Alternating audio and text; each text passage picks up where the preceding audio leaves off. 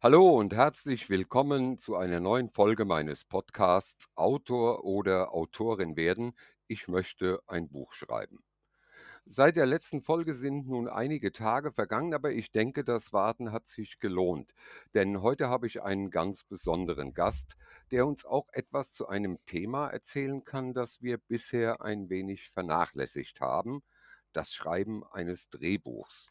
Und mein Gast ist kein geringerer als der erfolgreiche Drehbuchautor, Regisseur, Filmemacher und Dozent an der Filmhochschule München, Professor Robert Krause. Herzlich willkommen, Robert.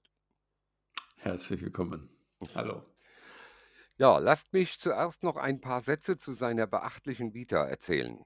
Professor Robert Krause ist Jahrgang 1970 und ist im Alter von 19 Jahren aus der ehemaligen DDR geflüchtet.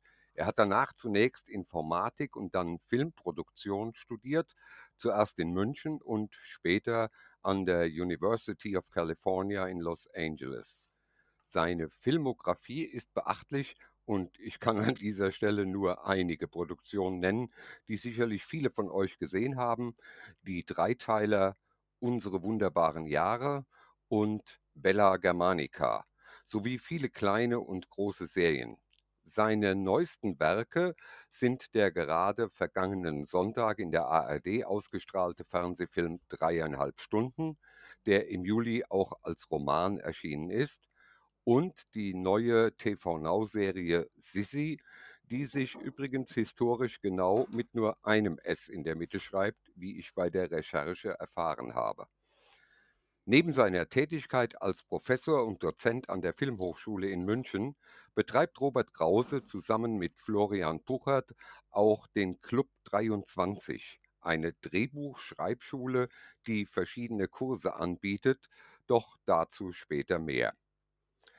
Wie immer werde ich die relevanten Internetlinks auch in den Ankündigungstext der Folge einstellen, sodass ihr euch dort weiter informieren könnt. Nun aber zu unserem Interview.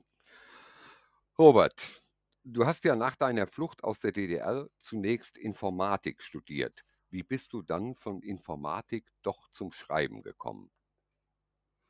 Ja, das war ein weiter Weg, aber das ist wahrscheinlich ganz das Interessante für euch, äh, denn ich war äh, zu dem Zeitpunkt noch ganz arg davon überzeugt, dass ich nicht schreiben kann, also im Grunde gar nicht kreativ bin. Da hatte ich ähm, eine ordentliche Blockade oder einen schönen negativen Glaubenssatz, dass ich das nicht bin.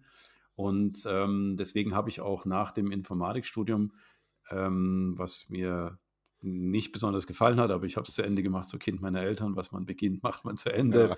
Aber es war eigentlich furchtbar. Ähm, wollte ich an die Filmhochschule in München, weil mich Film schon interessiert hat. Aber ähm, auch da habe ich immer noch geglaubt, ähm, ich bin nicht besonders kreativ.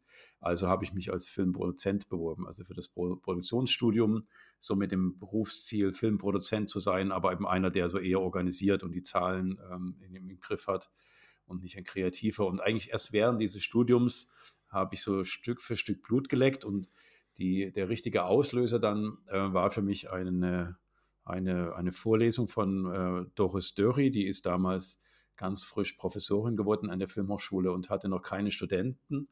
Also die äh, hatte den Lehrbuch, äh, den, den, den, Lehrstuhl für Creative Writing, Drehbuch da begonnen und äh, es gab noch eben keine StudentInnen. Und da, da durften dann alle anderen, die eben Regie oder Produktion studieren, zu ihr in ihre Kurse. Und da bin ich eben statt in Buchführung in Drehbuch gegangen und habe äh, ein bisschen Produktionsstudium geschwänzt. Und die hat Folgendes gemacht, die hat uns ein bisschen über Dramaturgie, ähm, äh, das heißt ein bisschen äh, beinhart über Dramaturgie äh, unterrichtet und hat uns dann aber zusätzlich, und das hat mich erst geschockt, nachts gezwungen, außerhalb des Seminars noch jeweils eine Kurzgeschichte zu schreiben, also jede Nacht. Und ich war aber so davon überzeugt, dass ich das nicht kann, dass ich dann ein, zwei, drei Bier gebraucht habe, um den inneren Kritiker, den inneren Zensor, den ihr wahrscheinlich auch alle kennt, ähm, zu killen. Und nach den drei Bieren war er dann so einigermaßen ruhig und dann habe ich eben jeweils eine Kurzgeschichte geschrieben in der Nacht. Und dann war ich immer am nächsten Morgen überrascht. Erstens, wie sehr mir das Freude bereitet hat, das Schreiben, nachdem ich die Blockade beiseite geräumt hatte. Und zweitens auch, wie sehr mir das gefallen hat, was ich da geschrieben habe. Das hat mir wirklich gefallen. Das fand ich mhm. irgendwie, irgendwie brauchbar und habe es dann am nächsten Tag auch gern vorgelesen. Und da war bei mir irgendwie so ein Tor geöffnet, was eben seit der Deutschstunde in der fünften Klasse geschlossen war. Ich hatte nämlich in Deutsch immer eine 4 oder eine 5, also schlechte Noten. Ähm, äh, ich bin auch staatlich geprüfter Legastheniker, also mit einer Leserechtschreibschwäche ausgestattet.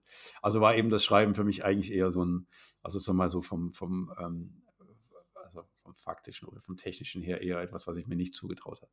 Aber dann eben in diesem Seminar ging es, ging es äh, ganz gut und da hatte ich Blut geleckt und habe dann angefangen, immer mehr zu schreiben und habe dann auch ein Stipendium bekommen für die UCLA, also für die äh, Hochschule in Los Angeles und habe dort eben auch äh, wählen können, welche Kurse ich besuche und habe dann viele Schreibkurse besucht. Ja, und das hat mir immer mehr Spaß gemacht und dann ähm, wurde das eben eine meiner Sachen, die ich gern gemacht habe, wurde das Schreiben. Aber es hat lange gedauert. Also ich kann jeden ermutigen, der, sagen wir mal, Angst davor hat, äh, zu schreiben, weil er glaubt, er schreibt nicht gut. Ähm, ja, ich bin das beste Beispiel, dass das dann Ja. doch funktioniert. Allerdings. Aber das ist ein Punkt, auf den ich gerne auch noch mal eingehen möchte, dieses Überwinden von, Hindernissen. Also, äh, wie ist es bei dir entstanden? Du warst schlecht in Deutsch, du leidest an einer Legasthenie, was ja nichts Schlimmes ist und hast deshalb gedacht, du wärst nicht kreativ, obwohl das eine mit dem anderen ja nichts zu tun hat. Äh, aber wie wie überwindet man das? Denn das ist ja das, was vielen Anfängern so schwerfällt. Ihre Umgebung sagt ihnen: „Lass es, kannst du eh nicht“, äh, oder sie halten sich nicht für kreativ genug. Wie überwindet man das? Nur durch Probieren? Ja, durch Machen. Also, Schreiben lernt man nur durch Machen, also durch nichts anderes. Also, man kann auch, äh, Podcasts hören oder, äh, Bücher lesen über das Schreiben. Ähm, das hilft natürlich auch, weil man dann also über die Technik was lernt.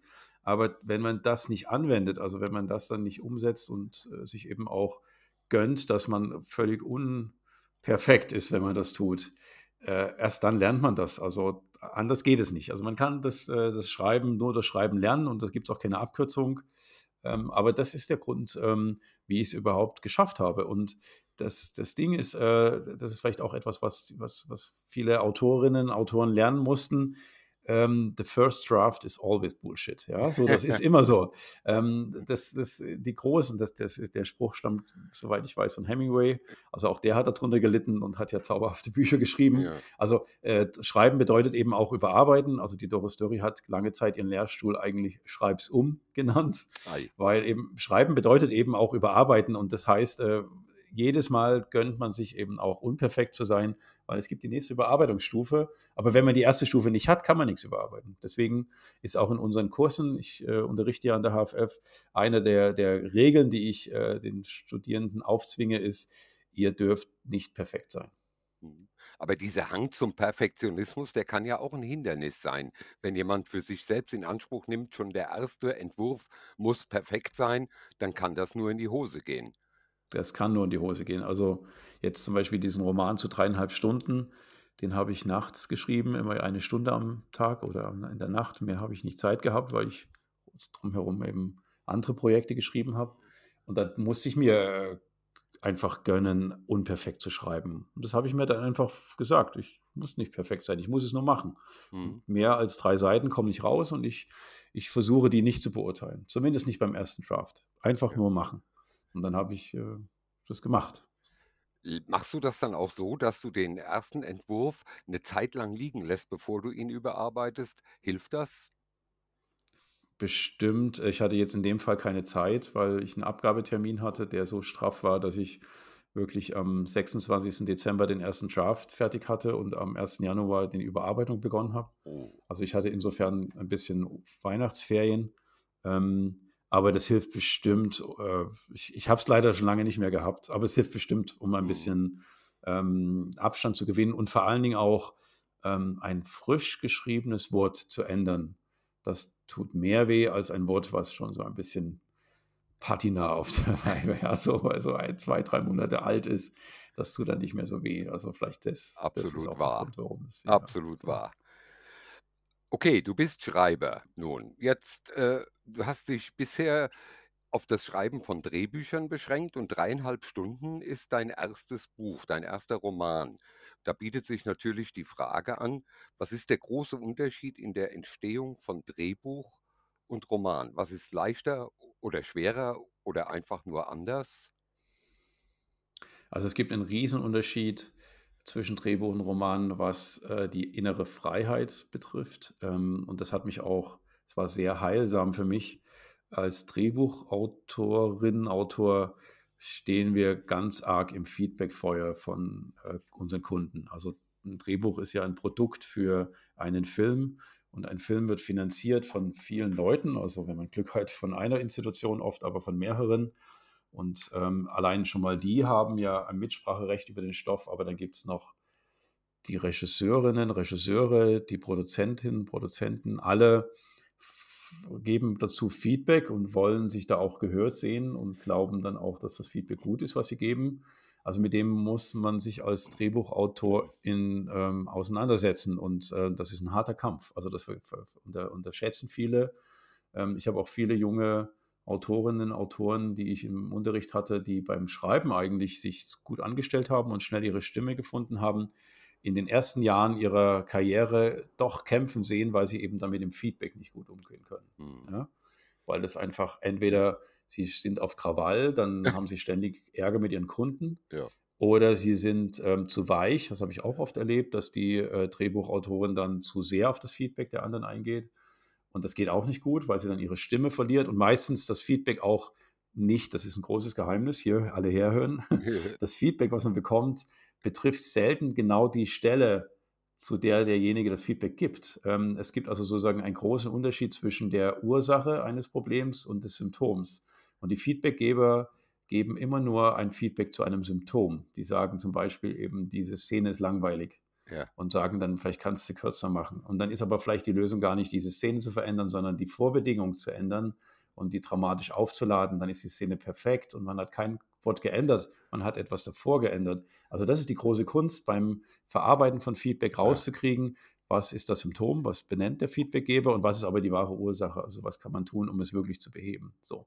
Und das ist eben ein Prozess, der ist sehr steinig, der tut sehr weh ähm, und das ist, das ist aber das tägliche Brot eines Drehbuchautors. Äh, bei einer Romanautorin, die ähm, ist da viel freier in der Stofffindung und auch viel freier in dem, wie sie mit ihrem Stoff umgeht. Und die hat dann, wenn sie Glück hat und in einem Verlag ist, hat sie dann ein, zwei Lektorinnen ähm, oder Lektoren, die äh, mit ihr zusammenarbeiten, aber die arbeiten, soweit ich das jetzt erfahren habe, bei Rowold war das ein Traum, ähm, die arbeiten im Dienste des Stoffes und die machen dann nicht ihr eigenes Ding draus oder, oder verlangen dann von einem irgendetwas Komisches, was sie glauben, was der Sender mag oder so, sondern da hatte ich jetzt das Gefühl, da sitzen Menschen an meiner Seite oder, oder, oder äh, mit mir im Boot, die für mich äh, und für meinen Stoff das Beste wollen. Ja. Und das ist ein ganz, ganz anderes ähm, Arbeiten. Also deswegen war das für mich eine, es hat mich ein bisschen wach geküsst. Also ich werde weiter Romane schreiben. Schöne Erfahrung. Diese, diese Arbeit, ähm, die macht mir wahnsinnig Spaß. So das war aber auch eine gute Erfahrung, die du gemacht hast. Also ich muss sagen, ich habe beides erlebt. Ich habe sehr konstruktive Lektorinnen erlebt, die Gegenvorschläge gemacht haben im Sinne des Stoffs. Ich habe aber auch äh, Lektorinnen erlebt, die einfach nur gesagt haben, die Person ist mir zu flach. Punkt. Und das ist eine Aussage, mit der man nicht viel anfangen kann. In welcher Beziehung was. Also es gibt beides sicherlich. Aber Mhm. sei froh, du hast eine tolle Erfahrung gemacht diesbezüglich und das spornt natürlich an. Aber also man muss mit Kritik umgehen können. Man muss kritikfähig sein, aber auch nicht nur der absolute Ja-Sager. So viel habe ich jetzt rausgehört. Aber gehen wir doch noch mal auf die Grundlagen ein. Spielen Mhm. wir mal für die Hörerinnen ein kleines Beispiel durch. Jemand hat einen Roman geschrieben und könnte ihn sich gut als Film vorstellen. Das ist ja immer so Traum der Traum. Ich hoffe, dass mein Buch verfilmt wird, aber letztendlich, ich muss eine Vorstellung davon haben. Jetzt stelle ich mir vor, ach, das ist ein Stoff, der den könnte ich mir gut als Film vorstellen. Wie geht der oder diejenige am besten dann vor? Wenn er bisher eben nur einen Roman, nur in Anführungszeichen, einen Roman geschrieben hat. Was kannst du einen Ratschlag geben, was man am Also besten meinst, macht? Du meinst, äh, ob sie dann selber da versucht, ein Drehbuch da draus zu schreiben? Meinst du Ja, äh, zum Beispiel soll sie soll sie versuchen, ein ein Treatment oder nur 'n Exposé Treatment ist die Vorstufe zum Drehbuch, so das Bindeglied zwischen Exposé und Drehbuch. Äh, soll sie nur die Idee versuchen zu verkaufen? Soll sie, äh, Exposé schreiben und versuchen, das irgendwo an den Mann zu bringen?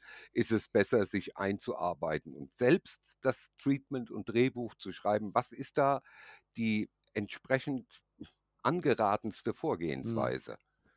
Also, ich versuche es jetzt mal knapp zu beantworten, weil das könnte jetzt den Rahmen unseres Podcasts sprengen. Ähm, also, ich glaube mal Punkt 1, dass die, äh, Produzentinnen oder Redakteure, die einen Roman verfilmen wollen, selber auf diesen Roman kommen. Also, ich glaube, da kann eine Autorin, ein Autor für einen Roman relativ wenig proaktiv machen, um den Roman, äh, zu verfilmen. Das der ist ja nun aufm Markt und jeder hat die Chance, den zu lesen. Und, ähm, wenn noch niemand angeklopft hat, den Roman zu verfilmen, dann wird es ganz schwer, den proaktiv unterzubringen, ja? Das sondern Mhm. die die Sender und auch die Produzentinnen und Produzenten, die haben eine gewisse Logistik, um Romane, die auf dem Markt sind, zu prüfen und dann abzuschätzen, ob sie ihn verarbeiten wollen oder nicht. Mhm. Also, da halte ich jetzt relativ wenig von, äh, jetzt den Roman in ein Exposé runterzudampfen und versuchen, dann den zu anzubieten, sondern dann schon drauf zu vertrauen, dass der Roman seinen Weg geht, so.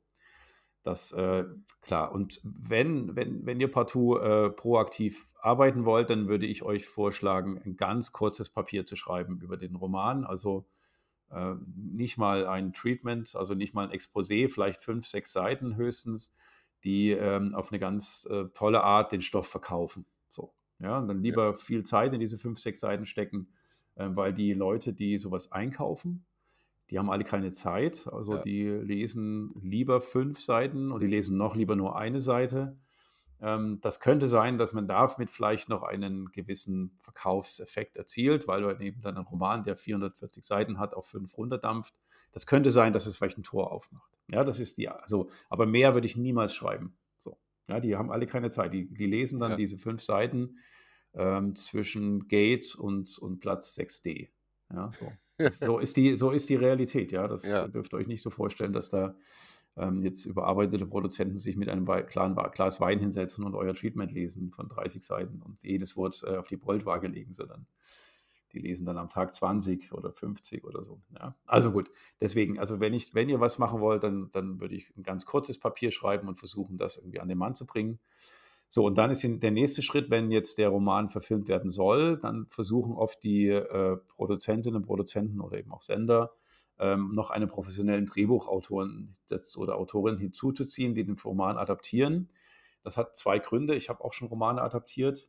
Das eine ist, ähm, das Drehbuch ist 'n anderes Handwerk als Romanschreiben. Also, es Prosa und Drehbuch ist halt einfach sehr unterschiedliches, ähm, Genre und verlangt auch unterschiedliche Handwerks ähm, ähm, Hand wie sagt man, Tools, ja, so. Ja.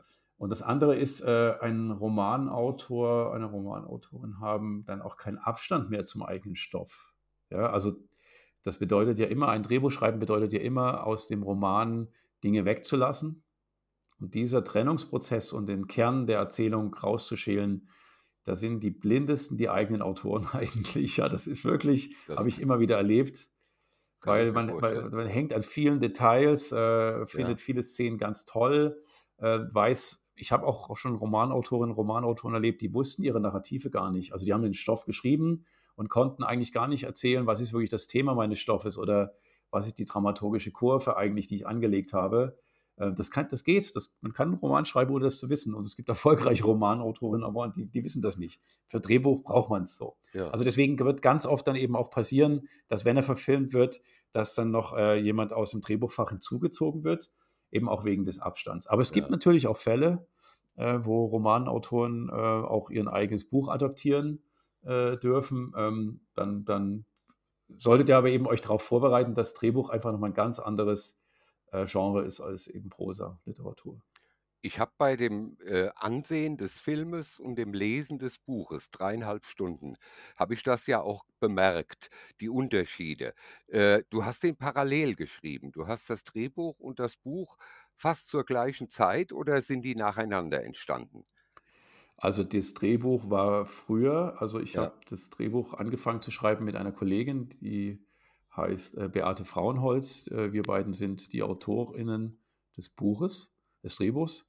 Und ich habe ungefähr in der Hälfte des Buches also, da waren schon die erste oder die zweite Fassung schon da und die Grunddramaturgie stand auch schon, habe ich bin ich bald verrückt geworden, weil ich so viele Geschichten hatte, die ich eigentlich erzählen wollte und so viele, ähm, auch äh, Dinge, die ich nicht erzählen konnte, weil es ein Degeto-Movie für Samstagabend war, also auch inhaltlich g geschmäcklerische Dinge, aber das war jetzt gar nicht so das Problem, sondern die Stofffülle war das Ja. Problem. Und ich bin so und da war das fast eine Art Therapie, dass ich dann angefangen habe und gesagt: „Ne, ich muss jetzt mal noch eine andere Form finden, um das unterzubringen.“ Und habe dann angefangen, den Roman zu schreiben und habe aber sozusagen viel, äh, von dem Drehbuch lernen können. Also, ich habe da nicht bei null angefangen, sondern ich habe viel gerade auch, was wir an dramaturgischen Konstrukten für das Drehbuch entwickelt haben, habe ich viel, äh, zumindest mal als Anlehnung benutzen können als für den Roman. Ja. Und deswegen sind auch der Roman, ähm, und das Drehbuch jetzt nicht, ähm, sagen wir mal, ein komplett, äh, neues Werk. Also, es gibt ja auch Verfilmungen, wo man das den Roman überhaupt nicht wiedererkennt. Ja. Hier liegen die so zumindest mal so weit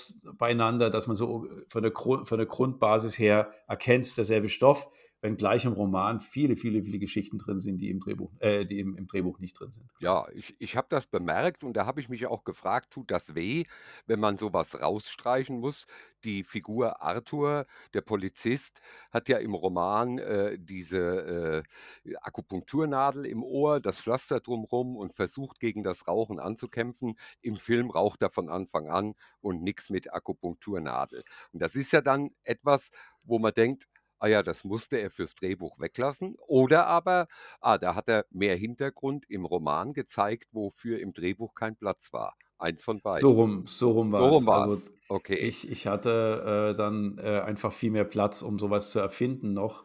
Äh, das ist mir schlicht und ergreifend beim Drehbuchschreiben nicht eingefallen.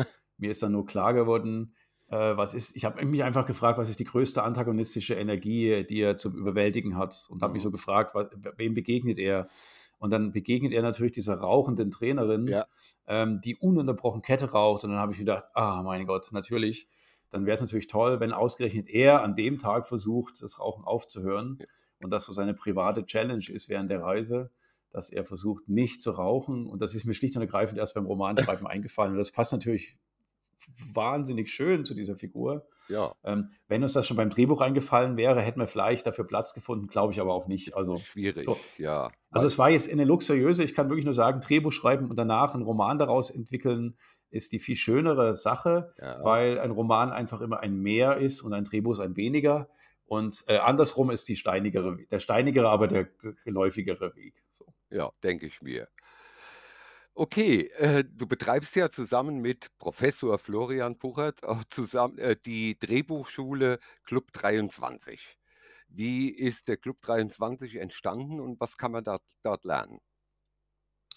Also, die äh, das ist 'ne ganz schöne, äh, Entstehungsgeschichte. Der Florian und ich, äh, wir haben für die Filmhochschule Dramaturgie unterrichtet oder sollten für die Filmhochschule Dramaturgie unterrichten, weil die Doris Dörri kannte mich eben schon noch von damals und hatte mich so 'n bisschen auch begleitet am weiteren Weg und wusste, dass ich mich sehr mit so echter mit echtem Schreibhandwerk befasst habe, auch nach der Schule. Und ich habe mit Florian das war fast 'n bisschen unser Hobby, haben wir jede erdenkliche Art von Dramaturgielehre, also hauptsächlich Drehbuch, aber auch Prosa, ausprobiert am eigenen Leib bei unseren Projekten. Also, Save the Cat, Robert McKee, Sid Field, Linda Seeger, Die Heldenreise. Und das haben wir immer mal also, How to Make a Movie in 21 Days, solche, ähm, äh, äh, Ken Follett, solche Ja.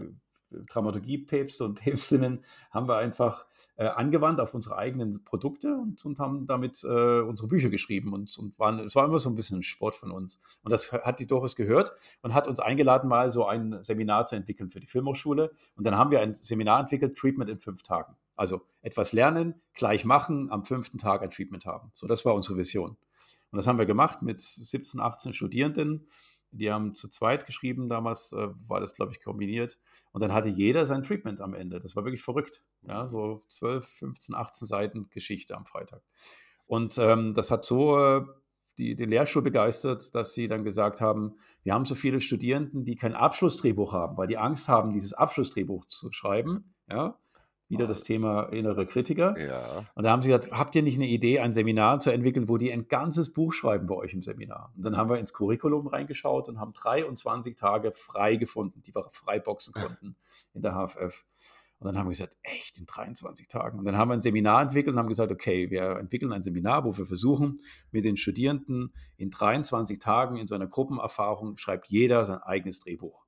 Ja, und das Seminar ist einfach aufgebaut in der Frühtheorie, in der, dann in der Mitte des Tages wenden die Studierenden die, die, Theorie an und schreiben.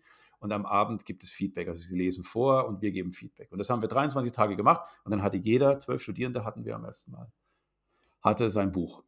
Zwölf Drehbücher lagen nach 23 Tagen auf dem Tisch.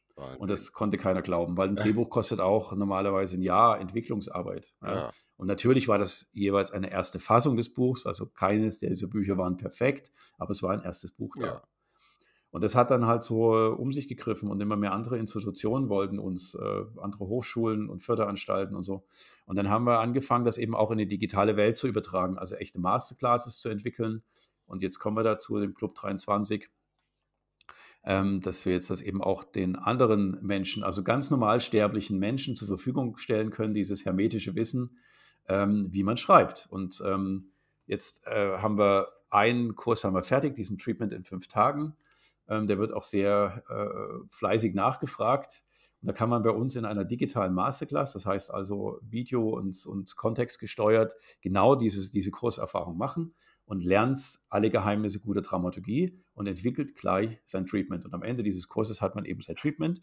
Und das Lustige ist, wir haben das eigentlich nur für Drehbuchautorinnen ähm, äh, Autoren entwickelt. Ja. Und wir wurden dann aber heimlich gekapert, das weiß nicht, hat sie so rumgesprochen unter den Prosa-Autorinnen. Also wir, wir kriegen ja ganz viel dann Feedback, wer es gemacht hat. Und das Lustige ist, die meisten, die dieses, diesen Kurs buchen, sind eigentlich Romanautorinnen, Autoren, die sozusagen ein Roman-Exposé, also ihre Grundgeschichte entwickeln wollen. Mhm. Ähm, und äh, und benutzen das, weil natürlich die Dramaturgie Lehre selber, also wie baut man einen Spannungsbogen und was ja. ist eine Acht-Sequenz-Theorie und wie funktioniert ein Protagonist, ist natürlich bei beiden Welten gleich. Und kein Roman leidet darunter, einen schönen klaren Spannungsbogen zu haben. Das weißt du ja selber. Ja. Ähm, deswegen haben dann viele, also sind jetzt unsere Hauptkunden sind eigentlich Romanautorinnen und Romanautoren, die sozusagen ihre Grundgeschichte entwickeln. Und die haben dann eben nach dieser Masterclass auf 12, 15, 18 Seiten ihre Grundgeschichte fertig und schreiben, können es dann ausschreiben. Also Letztes ich kann es nur bestätigen, ich habe den Kurs gemacht, Treatment in fünf Tagen. Äh, wenn man jetzt denkt, fünf Tage, das sind also fünfmal acht Stunden Einheiten, aber man kann es strecken auch. Ich habe ich hab sechs Tage gebraucht. Äh, ja, da bist du ja schon schnell. Ja, der, ich da bist du noch schnell. Das, viele machen das sogar in 20 Tagen. Ja, in, also von daher, man kann es strecken und das ist überhaupt kein Problem. Ich kann den Kurs nur empfehlen und es stimmt man hat, man lernt tatsächlich sehr, sehr viel über Dramaturgie, über Spannungsbogen, über die Entwicklung des Protagonisten. Und äh, also ich kann ihn nur empfehlen, das muss ich sagen. Hat mir sehr, sehr viel gebracht, das auf jeden Fall. Ja, äh, ich hätte noch eine sehr, sehr schwer zu beantwortende Frage. Ich weiß gar nicht, ob man sie beantworten kann. Äh, gibt es deiner Meinung nach einen bestimmten Typ von Autorinnen oder Autoren, die prädestiniert sind, Drehbücher zu schreiben. Äh, es gibt ja vielleicht viele, die, die sagen, ja, soll ich lieber einen Roman schreiben oder soll ich lieber ein Drehbuch schreiben? Sind denn bestimmte Voraussetzungen vorteilhaft dafür, dass man eher ein Drehbuch schreibt als einen Roman? Gibt es sowas? Schwierig. Ja, also ähm, alle Qualitäten, die man braucht, um ein guten, guter Drehbuchautor zu werden, eine gute Drehbuchautorin, stehen auch einer Romanautorin gut zu Pass. Ja, das mhm. muss ich gleich mal sagen. Also, das, ähm, ist, ich würde es mal vielleicht andersrum beantworten. Wenn man eher Lust hat, sagen wir mal, auf eher Konstruieren, technisches Bauen, also so ein bisschen mehr so Schreiben als Lego zu begreifen. Ja, so, wo man irgendwie eher konstruiert, ähm, dann ist das Drehbuch eine tolle, ein tolle, äh, tolles Genre. Ähm, wenn man eher Lust hat an wahnsinnig charmant gebauten Sätzen und an einer, also als, wenn man eher so sich dahin sehnt, ein Romancier zu werden, ähm, der sich so in geschliffener Prosa verwirklicht, dann ist Drehbuch eigentlich schade drum, weil äh, natürlich ist es auch schön, wenn ein Drehbuch gut geschrieben ist und verkauft sich auch viel besser. Aber außer von den Dialogen, die natürlich im, im Film landen, landet von der Eleganz der anderen Worte nichts im Film. Natürlich ähm, muss man rundherum auch ganz viele tolle Sachen schreiben in, in dem Drehbuch, ähm, in, dem, in dem man halt die Bilder beschreibt, die dann passieren, die Action, die in dem Film passiert, muss man beschreiben. Aber ob die jetzt geschliffene Prosa ist oder irgendwie eher technische, klare, kurze Sätze, ja, ähm, das ist wahrscheinlich relativ wurscht. Ja. So, also wenn, wenn, man, wenn man eine große Freude hat an ganz, ganz furchtbar toll geschriebener Prosa, sollte man lieber Roman schreiben. Das trifft mich jetzt hart, weil nach deiner Beschreibung wäre ich vermutlich besser Drehbuchautor geworden, anstatt Romanautor. Aber dafür äh, hast du schon viele Romane geschrieben, muss ich sagen. Ja, weil ich mich noch nie, weil ich mich noch nie an das Thema Drehbuch herangewagt habe. Aber im Nachhinein, ich habe ja jetzt diesen Treatment-Kurs besucht, weil ich einen Roman habe, wo ich mir gedacht habe, ach, der ließe sich sicherlich gut verfilmen. Kammerspielcharakter. So, und ich habe das, mir ist während des Treatment-Kurses bewusst geworden, dass ich diesen Roman geschrieben habe, wie ich mir den Film vorgestellt habe, wie er passiert, wie er abläuft. Ich habe im Prinzip im Kopf ist ein Film abgelaufen und das habe ich niedergeschrieben als Roman. Und, und so ist der Roman eigentlich entstanden. Äh, deswegen, du beschreibst eigentlich das, was mich jetzt dazu oder davon überzeugt, ich hätte besser frühzeitig das Drehbuch schreiben gelernt, da wäre ich wahrscheinlich besser zu Hause gewesen. Vielleicht. Ja, aber das ist ja äh, lieber, lieber spät als nie, ja, äh, wenn ja. dich da, wenn es dich jetzt, das wäre doch eigentlich noch eine schöne zweite Schaffensperiode in deinem Leben, dass du jetzt. Dritte. Das wäre die dritte. Dritte, dritte schöne Schaffensperiode. Und zudem, ja, äh, du fühlst, äh, ich habe so dein, in deinen Werken gesehen, dass du dich ja sehr im Krimi, da bist du ja auch ja, ja. deines Lebens, deines, deines Berufswegens ähm, zu Hause und im Thriller. Aber sagen wir mal, Krimi ist ja auch im, im, im, im Fernsehen, im, ist ja, ist ja das nachgefragteste Thema ja. schlechthin.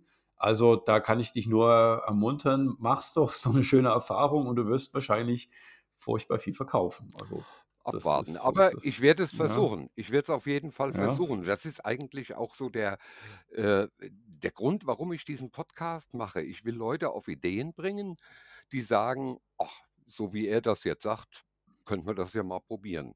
Äh, ich probiere es jetzt einfach mal. Mut machen, äh, anregen, neue Ideen und ich bin selbst nicht gefeit vor neuen Ideen und neuen Herausforderungen. Also von daher, wir werden so sehen. Pech, wir werden ja. sehen. Ja, es ist immer äh, schwierig. ist ein Riesenmarkt. Also das, ja, das, der, Krimi ist, das ähm, denke ich mir. Noch immer in Deutschland ungebrochen das, ja. das Nummer eins im Fernsehen. Gibt es so einen grundsätzlichen Rat, den du Anfängerinnen auf den Weg geben kannst, wenn sie jetzt sich entscheiden wollen, sie stehen wirklich noch am Anfang, ich möchte schreiben, irgendwas.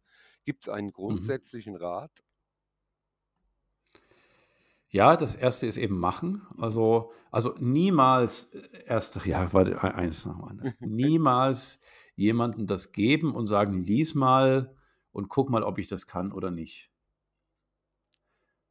das kann, das, das, das, das wäre der Wahnsinn. Es gibt wahrscheinlich wahnsinnig viele Autorinnen und Autoren, die berühmt sind, die das eben Gott sei Dank nicht gemacht haben, ähm, weil keiner hat die Skills und das Recht, das zu beurteilen. Also lasst das bitte bei euch und stellt diese Frage niemals. Ich beantworte die nie. Also wenn mich, die werde ich oft, werde ich angeschrieben von Menschen, die wissen wollen, kann ich es und schicken mir dann ihre fünf Seiten und dann soll ich sagen, ob sie es können oder nicht. Ja, und dann ja. sage ich immer, das stellt diese Frage bitte niemals mehr, sondern macht einfach. Schreibt und gönnt euch unperfekt zu sein und sagt, seid euch gewiss, ähm, nach der ersten Fassung kommt die zweite Fassung und nach der zweiten Fassung kommt die dritte Fassung. So ist das. Also das, ähm, da, da könnt ihr so perfekt sein, wie ihr wollt. Selbst Hemingway hat ja das gesagt. Ähm, also gönnt euch das, schreibt, wie euch der Schnabel gewachsen ist und äh, seid dann bereit, das zu überarbeiten. Und ähm, so ist der Weg. Und ähm, das kann ich euch äh, mitgeben und lasst, stellt euch solche, also stellt diese Frage nie. Da kann ich das oder kann ich das nicht. Also. Einfach machen. Einfach machen. Und durchziehen vor allem. Also durchziehen. Bei jedem Stoff gibt es ja. den Stein. Also die guten Autoren und Autorinnen sind nur die, die es durchgestanden haben und nicht die ja. perfekt sind. Das, das gibt es nicht, sondern die, die ich habe ganz viele Filme verloren oder Bücher haben halt nicht gut funktioniert und die sind halt nicht verfilmt worden und ähm, da hätte ich schon viele Gründe gehabt, aufzuhören. Ähm, ja, und das ist, Gott sei Dank habe ich es nicht. So, Ein Glück. weitermachen. Ein Glück Ich glaube, Churchill uns. wurde mal gefragt, was sein Geheimnis war, äh, wie er gegen wie die Nazis angetreten ist. Und dann hat er einfach nur gesagt, never give up. So, Niemals ja, das ist, aufgeben. Ja, ja, absolut. das kann Ich, ich euch nur sagen. Ja, ich so. kann das nur unterschreiben. Robert, vielen, vielen herzlichen Dank für dieses wirklich sehr aufschlussreiche, erhellende Gespräch und ich hoffe, dass sich einige unserer Zuhörer, Zuhörerinnen etwas davon mitnehmen können, sich ermutigen lassen und vielleicht haben wir jetzt gerade in Gedanken einen zukünftigen äh, Weltklasse-Drehbuchautor geboren, der dadurch auf die Idee kommt und sich mit dem Gedanken vielleicht noch nie so richtig beschäftigt hat. Ja, vielen, vielen Dank für das Gespräch. Hat mir sehr, sehr viel Spaß gemacht. Ich wünsche dir noch weiterhin.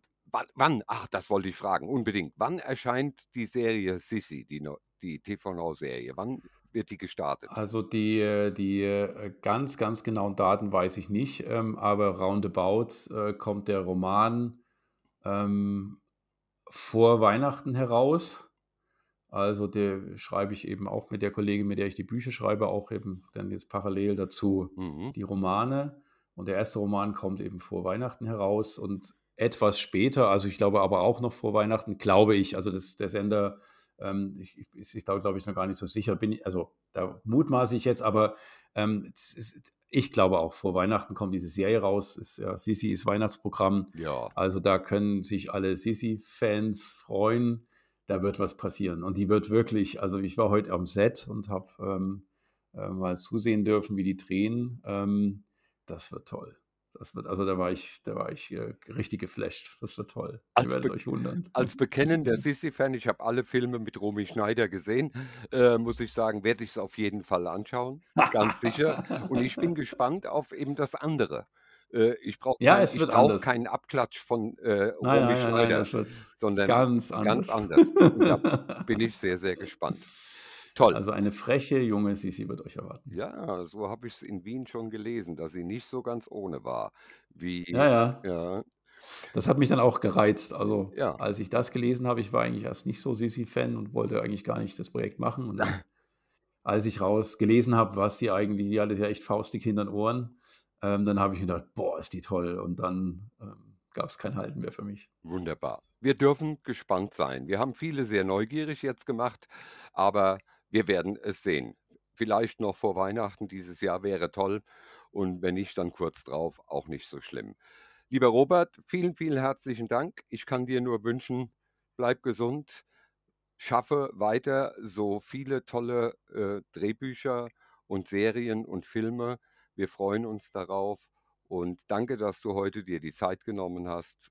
Alles Gute für dich und alles Gute auch für alle unsere Zuhörerinnen und Zuhörer. Tschüss, bis zum nächsten Mal. Danke dir, Dieter. Tschüss.